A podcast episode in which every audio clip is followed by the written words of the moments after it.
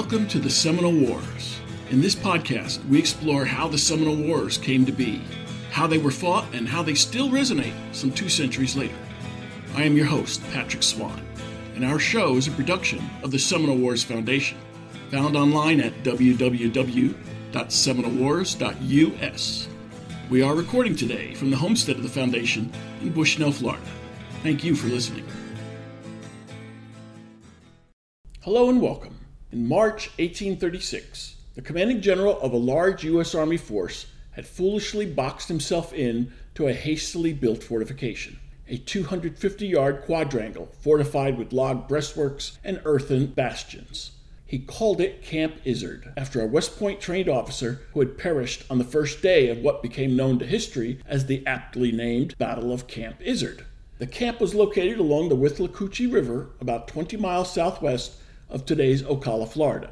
The expedition's leader was General Edmund P. Gaines, commander of the U.S. Army's Western Military Department based in New Orleans. Upon learning of the Seminoles' annihilation of Major Francis Dade's column in late December 1835 and their subsequent rebuff of General Duncan Clinch's advance against them in early January 1836, Gaines quickly amassed a military force and rushed off to Florida to join the fight, despite having no orders or authority to do so. Gaines found the Dade site, buried the fallen with honors, and set out to avenge Dade's men and the Army's honor. Resupplying at Fort Drane, Gaines believed he could quickly find the Seminole, whip them into submission with a combined force of regulars and militia, and evict them to the Oklahoma Territory. Instead, he found himself besieged and beleaguered, facing a force of Seminole he could not perceive, at a small camp he could not escape, into terrain he did not know his way out of. As his supplies dwindled, his men began killing and eating their horses and mules to survive. Anxious with the precariousness of his position, Gaines sent messengers begging for relief from the commander of U.S. Army forces in Florida, the aforementioned General Clinch, but thus far no relief had been forthcoming.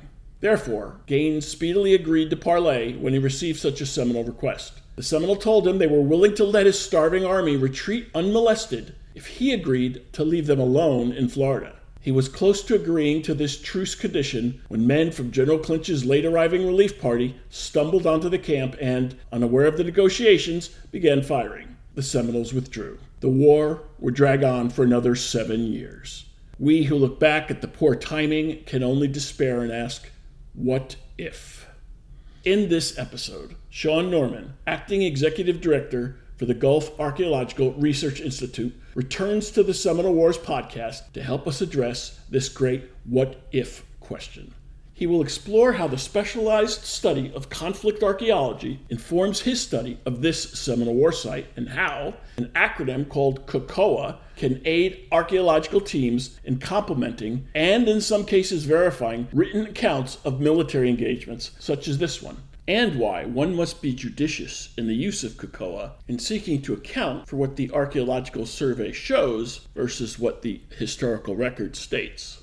As Camp Izard is the first site Gary began surveying from the Seminole Wars, starting back in the late 1990s, Sean will address Gary's challenges in locating and excavating the camp's remains, and he will examine why camps and forts in Florida were so short lived in their day and left such ephemeral signatures on the landscape in the many years since.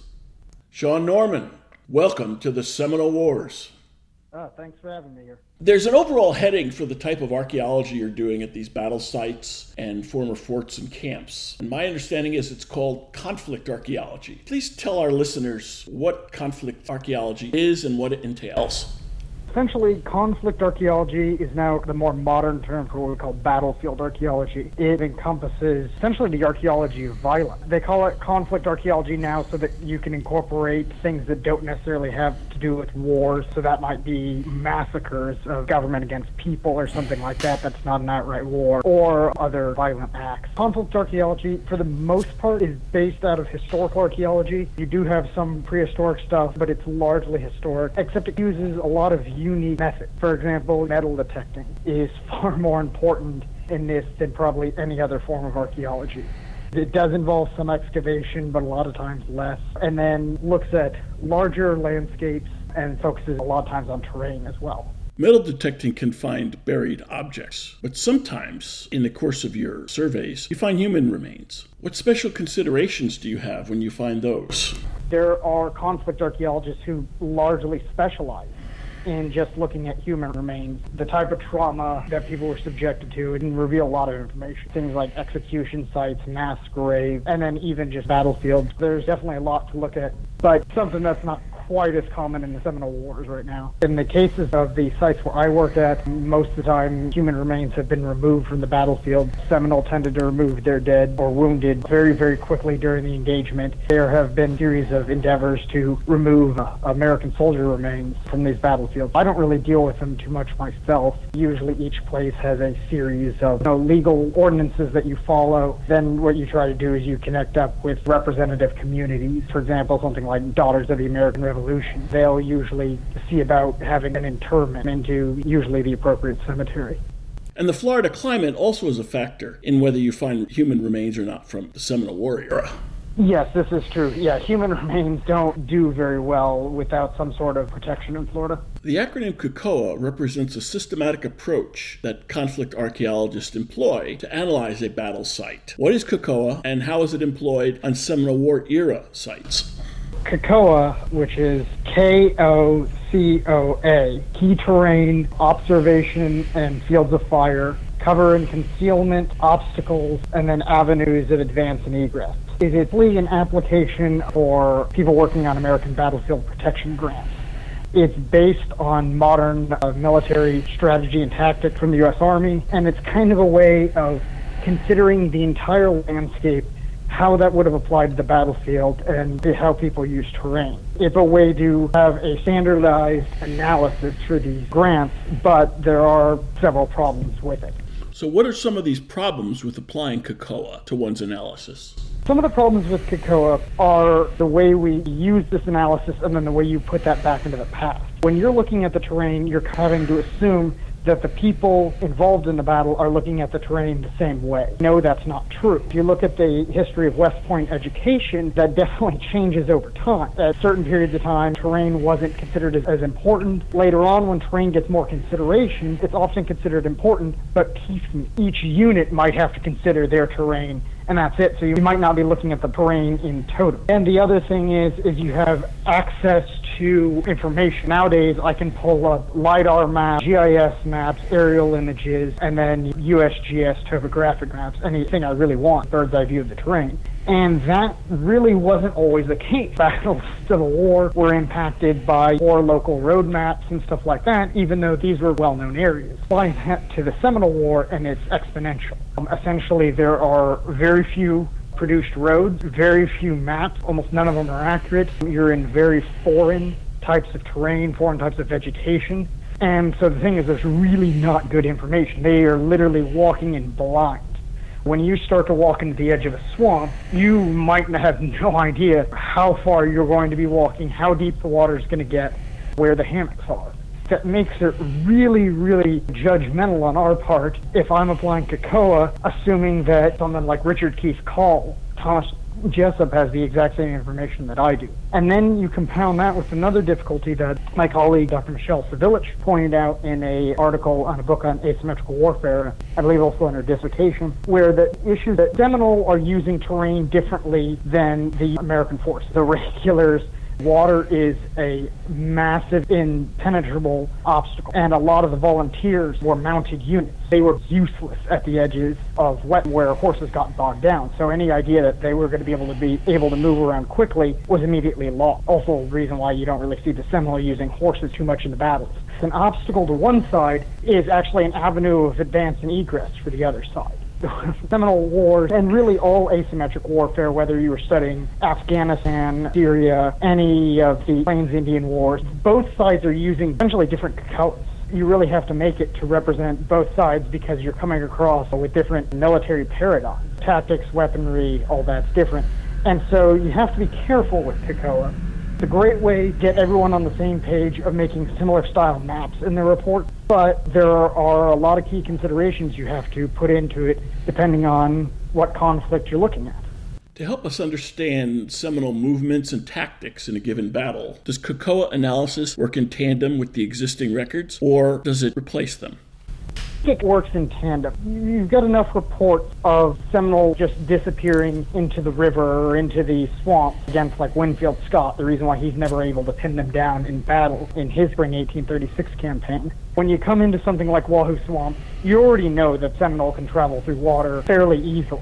So what you do is you use that to inform your KOCOA, and then at the same time you're performing this terrain analysis. So you're kind of matching up things that you learn from the historical record as far as tactics goes, and then you compare that to the terrain. Like they kind of build on each other. If you know the Seminole travel through water, and you do the terrain analysis, you find where the access points, where they might have come from, where you would have been at good fordable locations or something like that, and you can use that to build on each other. Just with the U.S. regular side, you might be looking generally high ground. But for example, Wahoo Swamp, almost all the mentions, all the accounts of the battle involve the very end section of it, very small portion of the battle. There's less information on the groups that don't actually make it there. Therefore, you've got groups disappear and get stuck in the swamp. But that's not even necessarily explicitly stated because they never make it into the engagement write anything you're using terrain, and then you're using the document to fill in what's there, but also what isn't there. You have to use the two in conjunction. Turning our gaze to a specific battle and site, what was the purpose of the Camp Izard project? The Camp Izard project were two studies conducted by Gulf Archaeology under the leadership of Gary Ellis.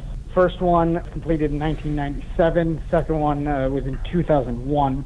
These were projects to essentially locate and evaluate the Battle of Camp Izard on behalf of the Seminole Wars Historic Foundation.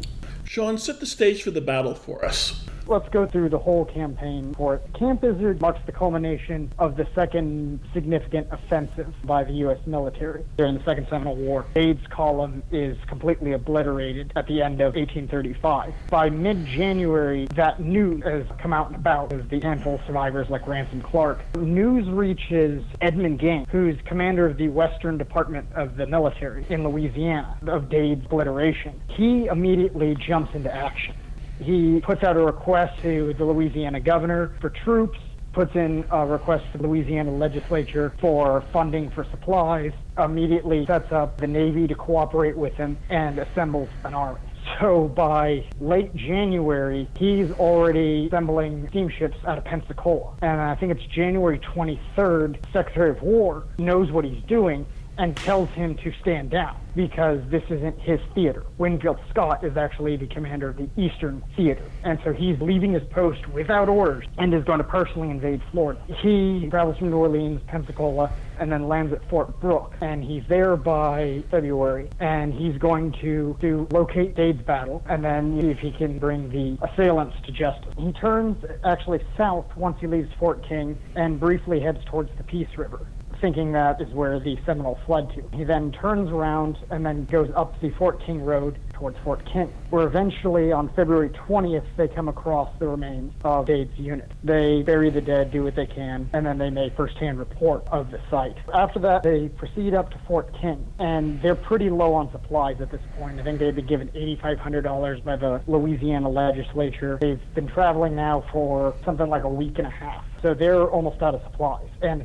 particularly they're low on fodder for the horses. So they go up to Fort King, assuming that they'll be able to resupply, and not understanding that A, Fort King's been out of the loop since Dade's unit never reached Fort King, and being a outpost kind of in the middle of nowhere, they really aren't very well equipped for supplies themselves. Try to help them what they can, and then he has to send other soldiers to Fort Drane to see what they can collect from there. Fort Drane being located in western Marion County, and that was the fort that protected the personal uh, plantation of Duncan Clinch, the de facto head of the war in Florida at the start. They go and get what they can from Fort Drane. Again, not a lot of supplies to be had. Clinch is just keeping his own men fed. They proceed down to the Withlacoochee, and they head to the point where Clinch had had his first engagement at the December 31st, 1835 immediate engagement where Seminoles are attacking Dade and Clinch is actually on his way at the same time to go attack the Seminoles. Gaines gets to that fording spot And that wasn't a particularly good fording spot for Clinch in the first place. And it's even worse when Gaines gets there. He decides he can't cross the river at that point with the Withlacoochee and heads downriver. The lead unit is led by Lieutenant Izard. He's got a series of dragoons out there looking for other fords. What are dragoons? Ah, so dragoons are what are called cavalry at this time. They're, they're, mounted troops, although in a large part they're basically just mounted infantry. They're moving around the battlefield, and then they usually dismount and engage rather than fighting from horseback, like people might think of the American Western Knights or something like that. Later on, prior to the Civil War, they officially changed them to cavalry and do away with the old dragoon title. At this point, I believe there are only federal units of dragoons and then what's also interesting is they get some of the interesting weaponry. They get early use of Hall's rifle, which were early breech loading weapons. Because they end up making them for dragoons, they end up making a whole variety of modified Halls in different calibers uh, in different sizes. The dragoons end up becoming the guinea pigs for Hall's rifle carbine, just shortened versions of the normal rifle. And when you're applying KOCOA, you're looking at how dragoons operate, but you have to apply it towards the terrain in Florida at the time, and you have to look at how would dragoons operationally want to handle this, how would they doctrinally handle their maneuvers, and how do they actually handle maneuvers based on the terrain. And then you have to look at does the terrain today match what the terrain was that they were looking at? Try to explain how they maneuvered and what they were doing. Yeah, definitely. And another thing is troops get used in unique ways during this war. Through the end of the American Revolution, there's a debate on developing light infantry and skirmishing infantry what happens in this war is they end up having to utilize a lot of different types of troops in different ways. For example, most of the fort are often manned by artillery units, whether or not they actually have any guns with them at all and artillery often gets sent into the field, but the average campaign has maybe one cannon with it. They basically become light infantry. And then the same thing with the dragoons. If you've got nice open fields and open terrain, this fast force that can move across the battlefield quickly, sometimes reinforced, and then you're still using the older style of European tactics, you might still conduct shock charges. On the other hand, in this war, use of horses is hindered since most of the battlefields aren't actually fields. They either end up being like thick infantry when not being used on horse very often at all, or in this case, they're basically used as scouts, which does become very important in this war because the first two years have fought around the Withlacoochee, and it's a constant game of where fords and bridges are. So, to bring us back to the military campaign, Gaines is trying to cross a ford where Clinch had attempted to cross, but he finds it's not viable. But he has dragoons who could scout out a better spot for a ford. What does he do then? Gaines sends his vanguard out, the dragoons, to scout ford. A couple miles downstream, Clinch's crossing spot, Izard's advanced dragoons are engaged by a handful of Seminoles. In the process, Izard's actually wounded himself. Eventually, as this battle goes on, he dies from that wound. Gaines follows up with his column along the north banks of Withlacoochee and becomes engaged and decides to withdraw from the river a little bit and head a little bit farther north. So he's close, but not right on the river bank, and decides to build a fortified encampment. They end up naming the encampment or fortification Izard after Lieutenant James Izard at this point, the Seminole are able to be on both sides of the river, traveling back and forth, and pin down this encampment. That starts on February 28th. After this initial skirmish, Gaines pulls his troops back. They set up a hasty fighting position. They establish a camp. They name it for the fallen officer, Lieutenant James Izard, and settle in for the night. What happens now? What happens is Gaines immediately takes a defensive position when he arrives there and fire is constant. It's the Seminoles, while not always having a constant stream of fire, are at least occasionally firing at them. They decide that they want to get some sort of protection, and so they build a brief breastwork. Um, about two logs high, um, with a very, very shallow trench behind it. What happens is they really make no attempt to then break out after that. They just stay pinned down, and then Gaines immediately starts writing to Clinch for help they never attempt to actually engage the Seminole outright. He's just relying on outside help. On the other hand, it's the way the battlefield goes shows a lot of interesting things about the way the Seminole view the war. In that, A, the messenger was allowed to get out, even though essentially by this point, once they've constructed their encampment, Gaines is more or less completely surrounded. The Seminoles can easily move to block them in if they want to. However, they don't necessarily do that. It's this sporadic gunfire that heats up and then cools down. And this goes on for several days. February 28th is when they get bogged down. Keep in mind that they leap year that year, so there is a February 29th. Every day, Gaines is sending out messengers to Clinch. We know these messengers are actually reaching Clinch. A, the Seminoles aren't shooting messengers. They could have starved them out easily that way and just cut them off from communication, but they don't do that. And then what happens is Gaines's troops are out of food already because the supplies they got from Fort King are long gone, and what little supplies they had from Drane are running out. They needed to leave Drane, engage the Seminoles, defeat them, and then that would be the end of the war. That's kind of the way Gaines thought this was going to work, that it was going to be a quick thing like Clinch's initial battle, and it just drags on. Being a battle, foraging parties do go beyond the extent of the encampment, and they're not completely wiped out or anything like that. And a lot of times the Seminole allow them to forage. So they go out, they forage for wood, they'll forage for food, and as things get worse, they're basically resorting to eating their horses, they're eating any dogs that have been traveling with them just because they're out. And the thing is, they can't feed the horses anymore. There's no fodder, they're pinned down. Nothing's really happening. And then eventually on March 5th, they're approached under a flag of truce by a handful of Seminoles saying that they would like to parley. That begins a series of negotiations between members of Gaines's staff and the Seminoles. They go back and forth. By March 8th, they've pretty much worked out a deal where Gaines more or less agrees to allow the Seminole to live south of the Withlacoochee and that the Americans really won't invade or go after them. Ideally, this ends the war. Now, there are a couple of problems is that Gaines doesn't have the authority to do this. And then on top of that, not only does Gaines not have the authority to necessarily negotiate on behalf of the American government, he doesn't even have the authority to be doing what he's doing in Florida. Winfield Scott is actually at the scene by this point. He had moved to Picolata on the St. Johns River when he was told to handle the situation following Dade's battle, and then he's since moved to Fort Drane he's actually with Clinch when they're seeing these letters come in. But the thing is, these are petty men. Gaines and Scott hate each other. They consider that they're the chief rival for eventually attaining the top position in the U.S. military. And in fact, because they were both veterans of the War of 1812, they're similar age, they've come along together. The U.S. military actually promoted Alexander Macomb over the two of them so that they wouldn't have to pick a side. So it's like these guys really don't like each other. Scott is willing to allow Gaines to die. But what happens is that after a certain period of time, Clinch does form up his unit, does form up his army, grabs what supplies he can from Fort Drane, and then heads to go aid Gaines. Scott is not immediately with him during this. But Clinch doesn't know about the negotiation going on between Gaines and the Seminoles. On March 8th, while it sounds like a deal is, is pretty close to being agreed with, the sides really haven't been firing at each other. Both sides are in range of each other, interacting and such. Clinch's force comes up on the rear side of this negotiation going on and has no idea. They see Seminoles, so the vanguard opens fire. Seminoles immediately disperse. That ends the battle of Camp Izard.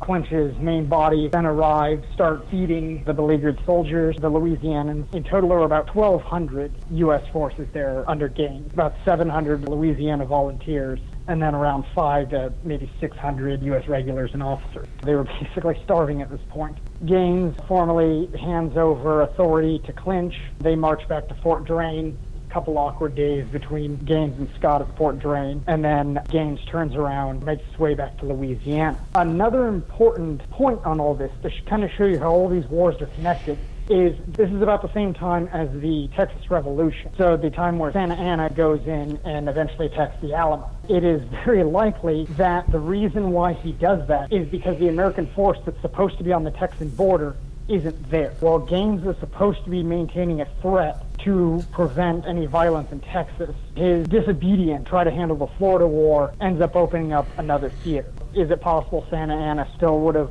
gone after Goliad and the Alamo and all that? Sure. But this does probably have a direct impact.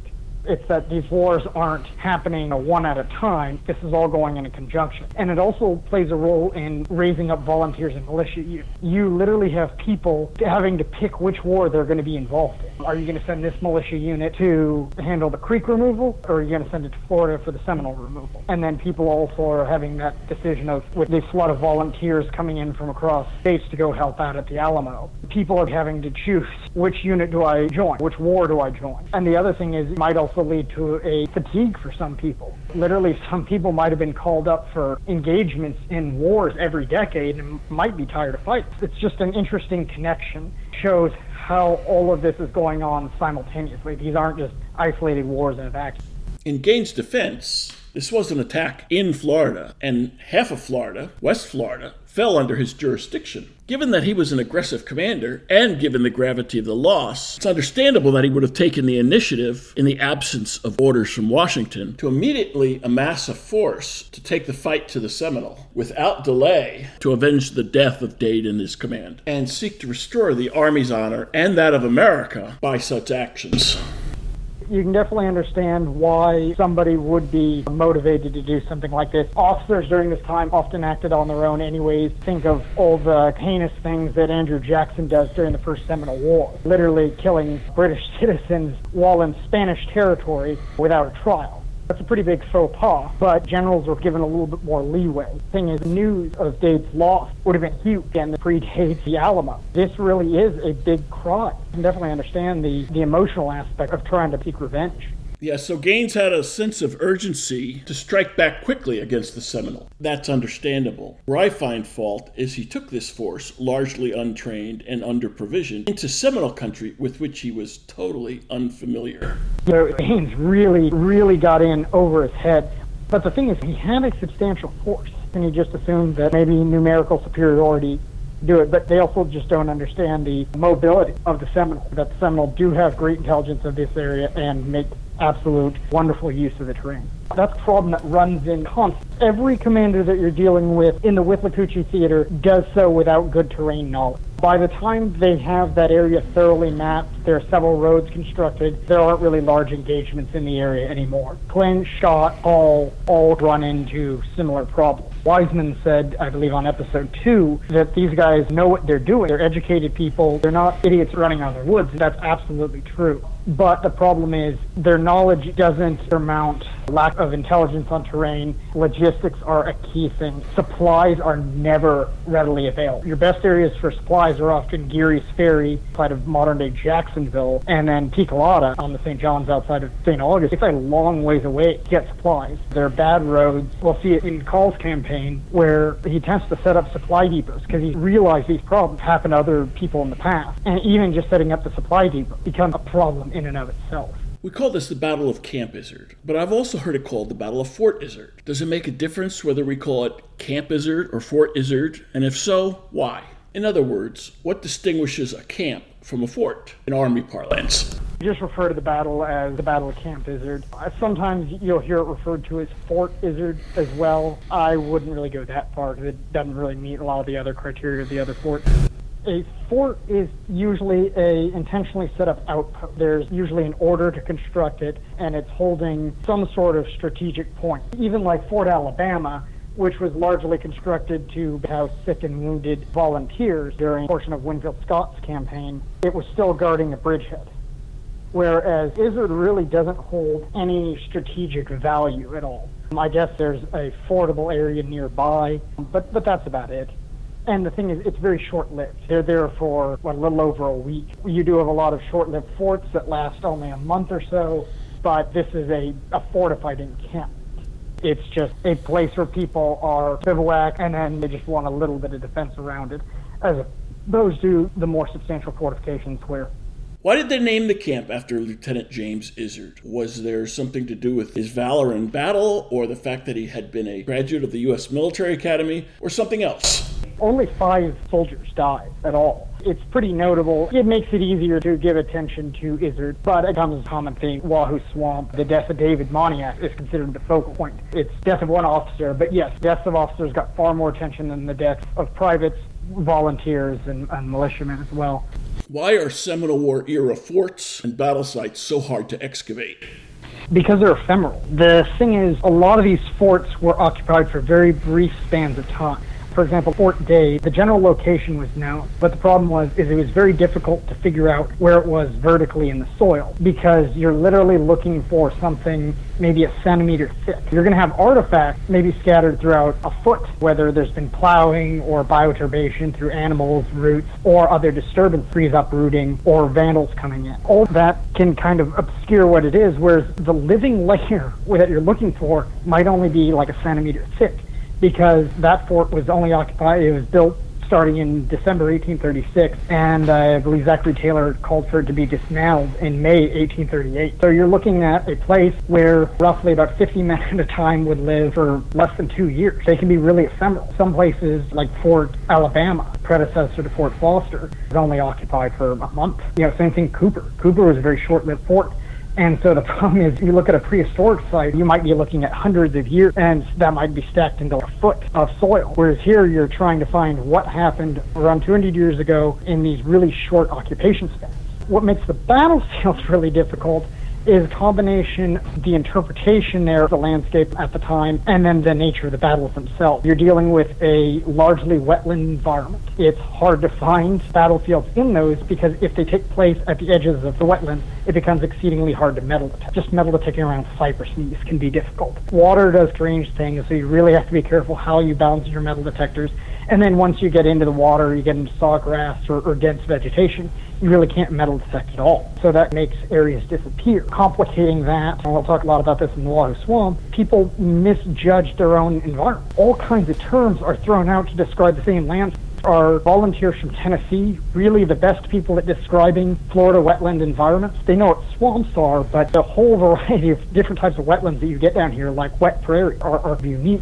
People report the Battle of Wahoo Swamp over a 10 mile stretch of land. It's, some people thought that they made it all the way to the Withlacoochee River, whereas you've got a series of wetlands, sloughs, creeks, and other bodies of water before you even get to the river. And so anyone could be mistaking any one of those waterways for the river itself if they've never actually seen the river before or they have no experience in that area. Cove of the Withlacoochee is insanely complicated. Even the accounts of the people who were there aren't necessarily accurate because they couldn't accurately describe what they were seeing. And then the natures of the battlefields, that these are relatively small engagements compared to the American Civil War or even the American Revolution. Camp Izard, I think it's like five dead on a U.S. military side and like 46 wounded. And that's an abysmal defeat. There were still thousands and thousands of pieces of lead exchange. And that one's a little unique in that it was a battlefield that actually took place on one area over a long period of time.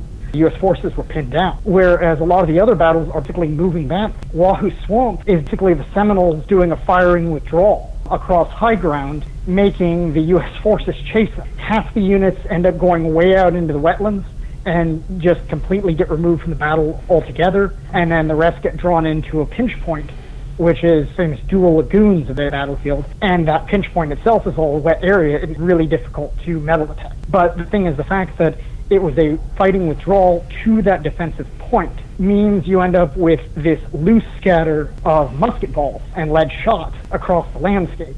And so you don't get the hardened fixed battle lines that you might get at Gettysburg or Monmouth or something like that. You're basically trying to figure out where people are you're not getting one type of musket ball here, one type of musket ball there. You're getting this whole mix as both sides are firing, advancing, or withdrawing, and all that. It becomes very difficult to interpret. You really have to put a lot of thought into it, figure out what direction the battlefields are going, and all that. And so you have to kind of combine that with terrain analysis, really figure out what's going on something of a paradox for the forts. They didn't have big stones to make a fortress. They didn't have the type of shells that were used in the Castillo de San Marcos. They had trees, so they had to use whatever was available. But because it was not that much trouble to build it, it was not so much of a loss to burn it down at the end of the season and rebuild it again later. That has implications for archaeology.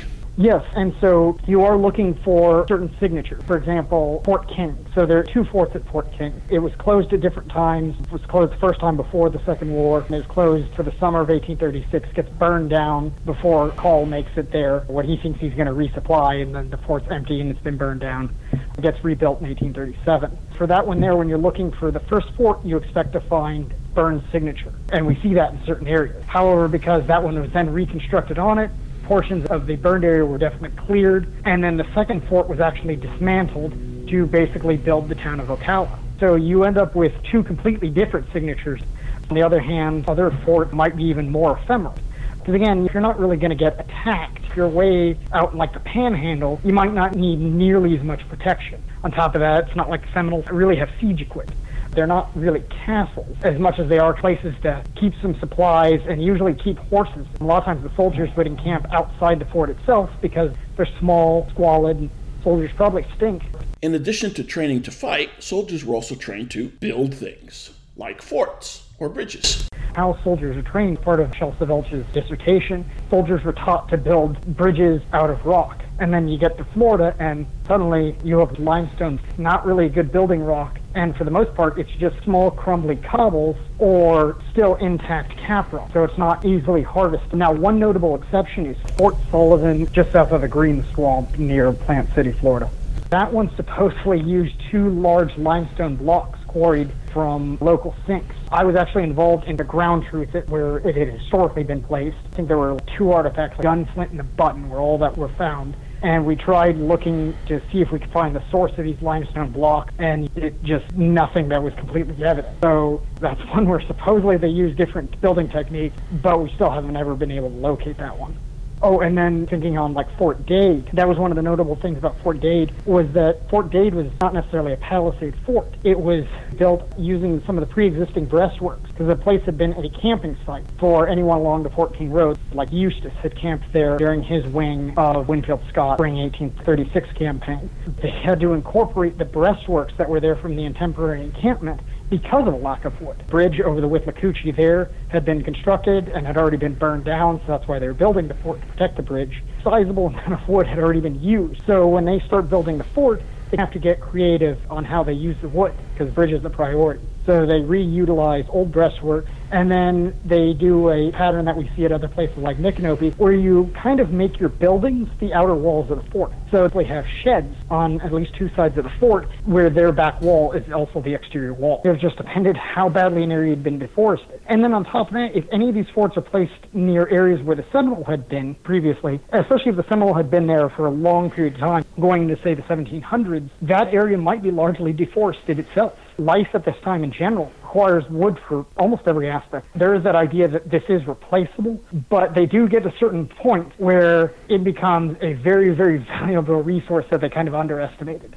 something like the Castillo was built to last, and it's lasted for hundreds of years. But there wasn't a need to have 500 forts to last for hundreds of years. And then the campaign moved south. All those would have been factors in what materials that they used for a fort, because they might not be thinking that they'd be needing to keep the fort for very long.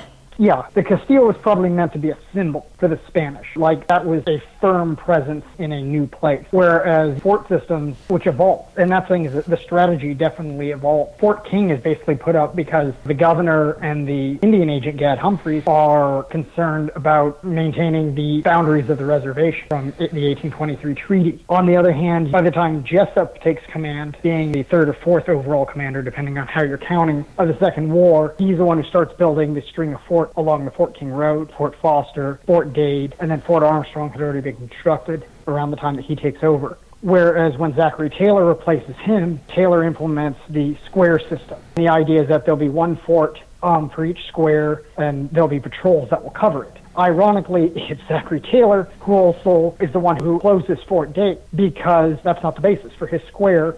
He uses the idea that that bridge can then just be covered with patrols and the centralized fort is somewhere else. And then when the war moves south, the forts only play a role in continual occupation of an area. Now, we know that the Seminoles were, were fluid, they moved through the landscape easily. At the end of the war, there are all kinds of letters coming out of Georgia talking about the Seminole and Okefenokee, the swamps of South Georgia. So the thing was, is just because a theater of war expired didn't mean that Seminoles fully confined to any area. Fort still had a relative purpose of clearing up the shroud of war, and it aided in the mapping process, which also aided in the development of Florida. But yeah, the roles definitely and the way they're used, the way they're defended, and the way they're constructed reflects that. You've read all the historical material, the reports, the letters, the memoirs, and so forth about the actions at Camp Izard. How did Gary's survey either corroborate that or lead you to a new understanding of what happened at Camp Izard for that battle? That would have been the first battlefield that Gulf archaeology excavated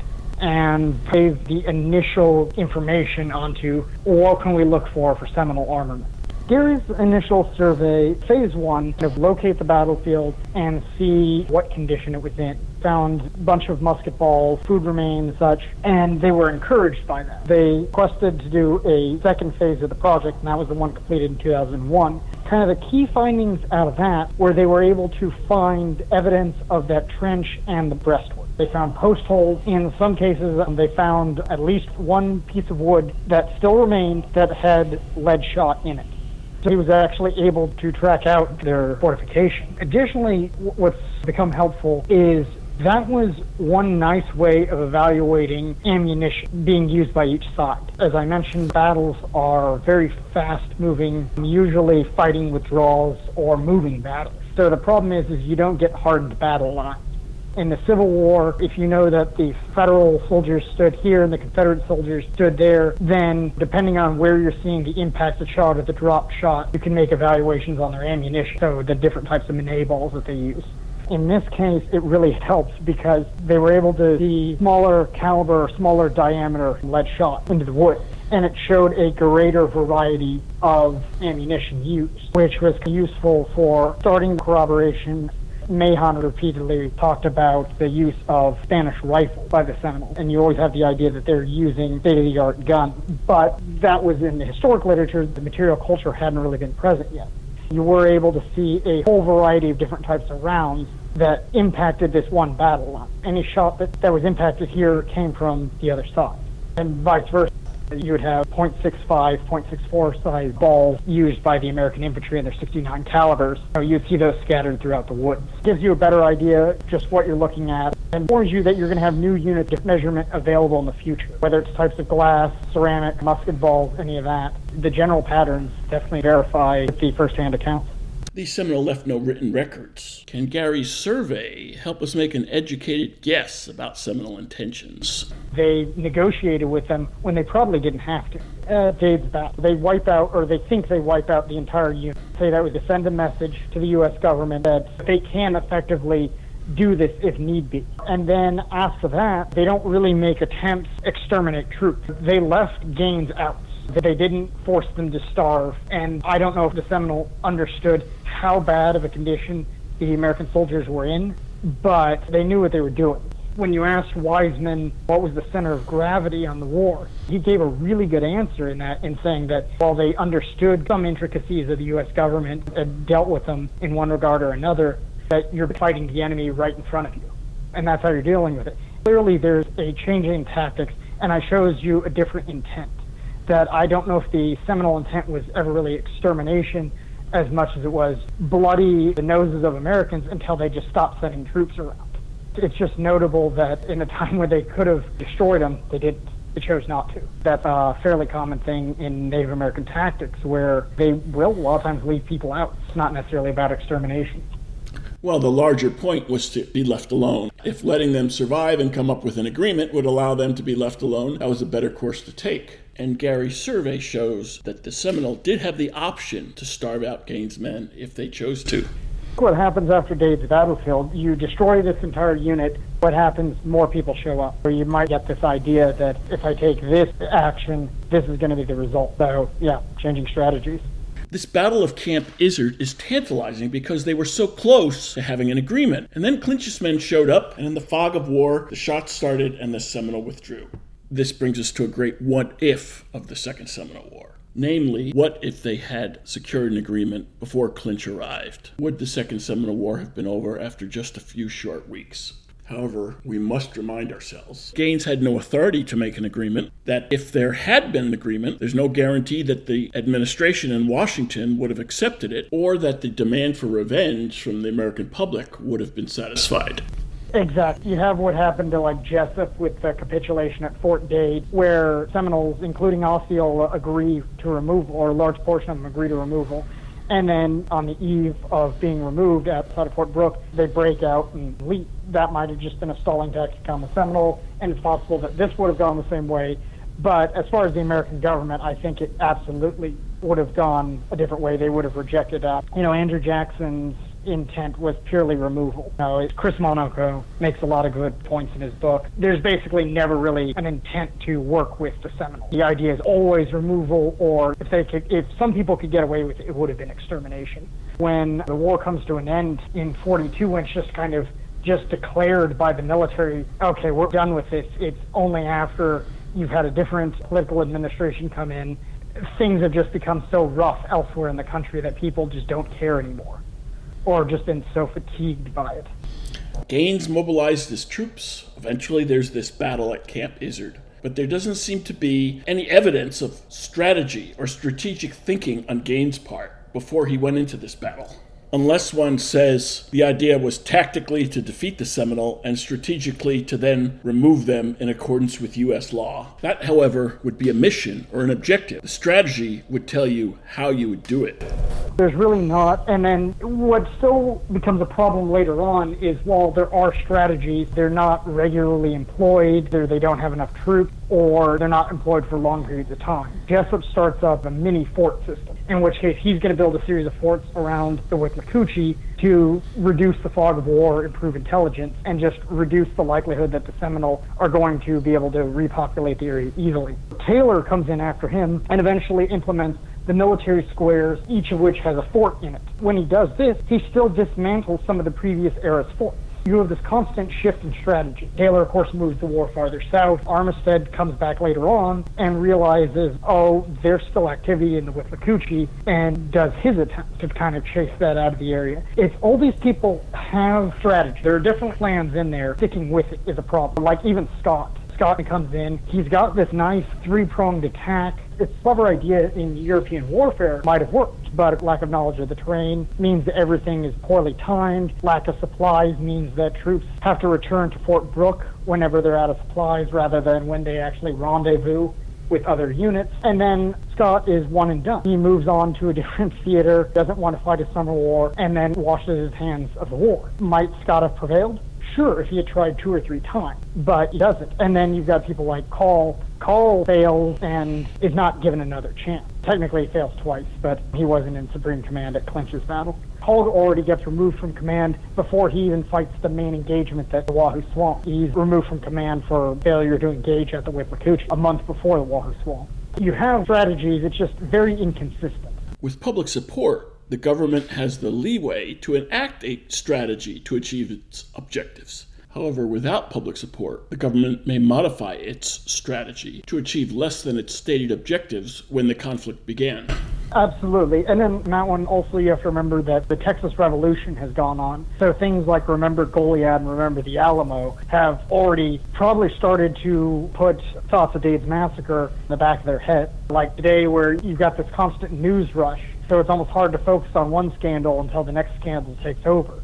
This would have been on a scale of weeks, but still going on. That just constant news of these conflicts going through. You end up in these similar emotional uh, that we see in Vietnam and Afghanistan. It's a very, very similar style of engagement where you have shifting military strategies that are often unclear, poor understanding of what motivates the opposing forces. What are some lessons that you can share with our listeners, either about the battle or about what Gary discovered and wrote about for its report?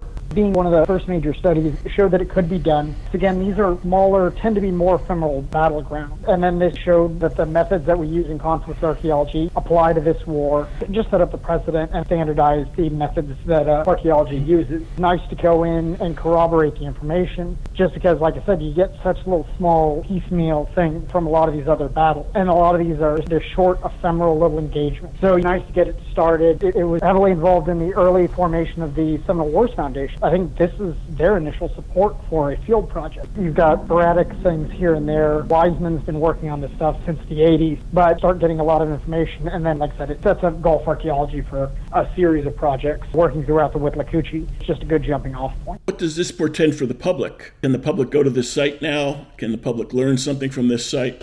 Unfortunately, no. The battlefield is not accessible to the public at the moment. It received attention at various times. I believe the Seminole Wars Foundation had some interest in creating creating an interpretive center. Unfortunately, that wasn't able to go through, and that it gets brought up um, usually by local politicians to want to create some sort of signage or interpretation, at least nearby, if not on the site itself. One day people will be able to tour it, but right now it's it's not supposed to be publicly accessible, and they would have to find a way to make it a little bit more accessible. It is a trek back there. You mentioned in this that they left from Fort King and stopped at Fort Drane. Is Fort Drane on the list for Gary to explore? Drane is a place that we regularly have interest in. If we hear of any private sector projects that open up in the vicinity of Fort Drane, we're usually interested. Unfortunately, the main area where Auld Lang Syne and Fort Drane are listed is, I believe, a mine for uh, cat litter or something like that now. A lot of people have a general idea of where Fort Drane's at but it's very heavily damaged, if not completely destroyed. Sean Norman, thanks for joining us again for the Seminole Wars. Well, thanks for having me. I look forward to more discussions in the future. They should only get better.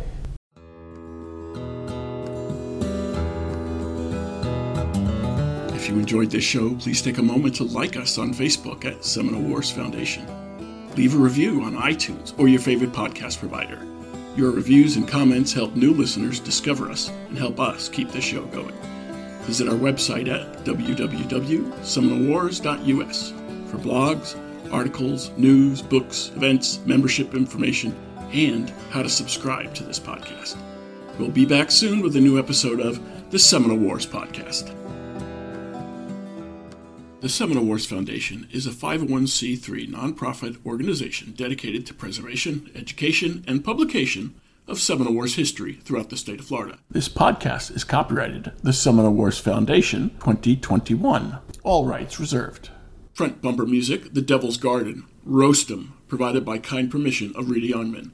Back bumper music, Second Seminole Win, by Jed Marum and Ricky Pittman, courtesy of Ricky Pittman. All rights reserved.